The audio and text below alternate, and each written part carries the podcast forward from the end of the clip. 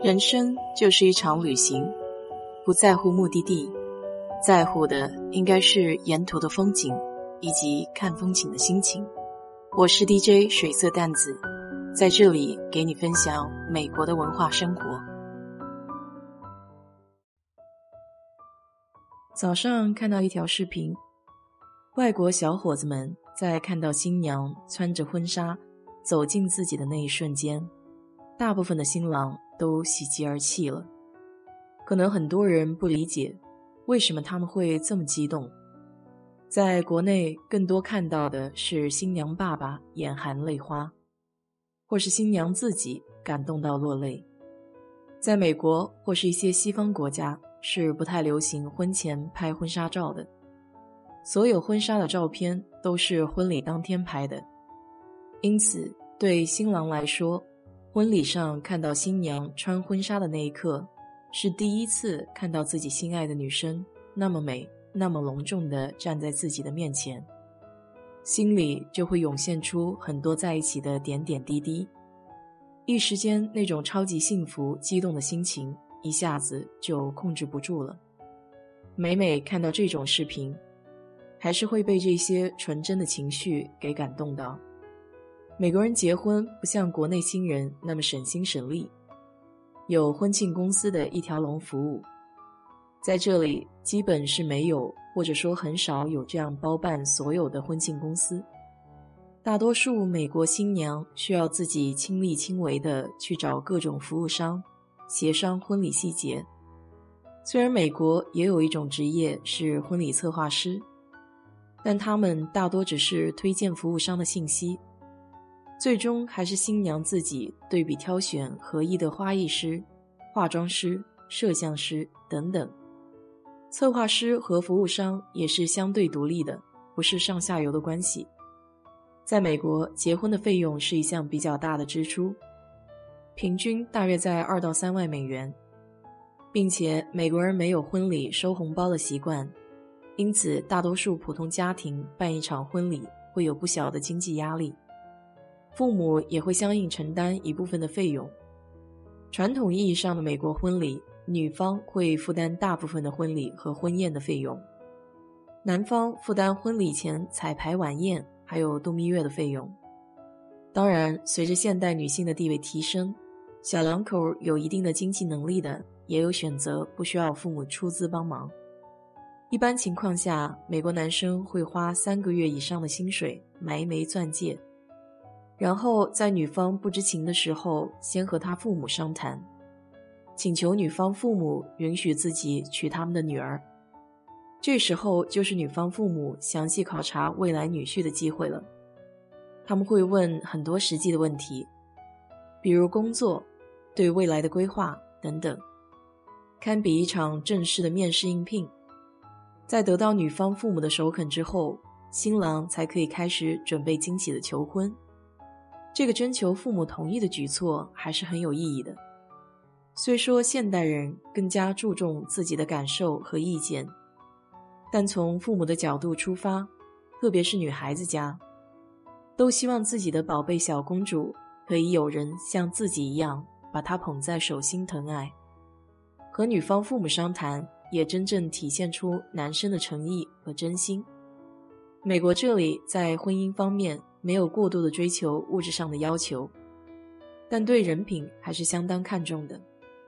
婚礼本身也有些洋迷信，比如有句话叫 “Marry in May, you will repent the day”，意思就是五月婚嫁当日后悔。四五月份大多数地区刚刚开春，天气不佳，因此当地人都不大赞成在四五月份结婚。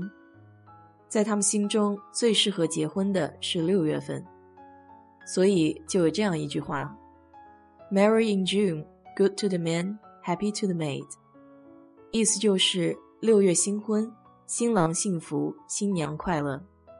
当然了，这也都是老话，现代年轻人也不见得会遵从这些小迷信。不过，像有些传统习俗还是留存至今的。比如，新娘需要准备婚礼当天的四样东西。第一样东西是一些旧物件，新娘当天可以佩戴或穿着家中相传的古物，或有纪念价值的旧衣物，代表她仍然牵挂着自己的原生家庭和过去父母家族的生活。不少新娘佩戴家族的珠宝，还有一些穿着母亲或外婆的结婚礼服。第二样东西是一些新物件，代表新家庭的开始。可以是新买的新娘礼服，通常这个类别是最容易满足的。第三样东西是一些借来的物件，一般是向婚姻美满的好朋友借一样东西，可以是珠宝、手帕，或是漂亮的手包，有点像中国人说的沾点好运气，预示自己的婚姻也可以像好朋友那样幸福长久。第四样很有意思，就是一些蓝色的物件。蓝色在圣经中象征着纯洁、忠诚和爱。过去是穿蓝色的礼服，后来渐渐演变成新娘礼服下的一条蓝色袜带。在婚礼快结束的时候，新郎会从新娘的身上解下这条蓝色袜带，抛给未婚男士。预示下一个结婚的就是这个接住袜带的男生，与之相对应的就是新娘抛花束。除了以上四种，还会有些其他的物件，比如将一个银质的六便士放在新娘的左脚鞋子里，预祝新娘可以拥有幸福和富裕的一生。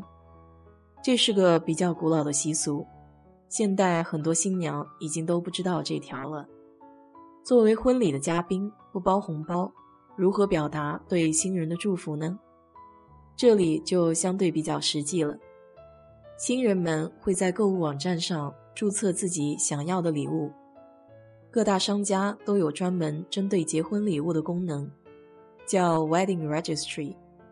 比如在亚马逊，新人可以指定一个购物清单，像是一套家用餐具，或是一个咖啡壶。大多都是和生活息息相关的物件。新人们把清单发给邀请的嘉宾，作为客人，你可以在去参加婚礼之前就挑选好自己负担得起的礼物，买下送给新人就好。这些礼物都会直接寄到新人家里，不用再带到婚礼现场。其实这样也挺好，买的都是新人想要的东西，算是送礼送到心坎上了吧。我也参加过华人的婚礼，不送红包，送肌肤卡，也算是入乡随俗了。好了，今天就给你聊到这里。如果你对这期节目感兴趣的话，欢迎在我的评论区留言，谢谢。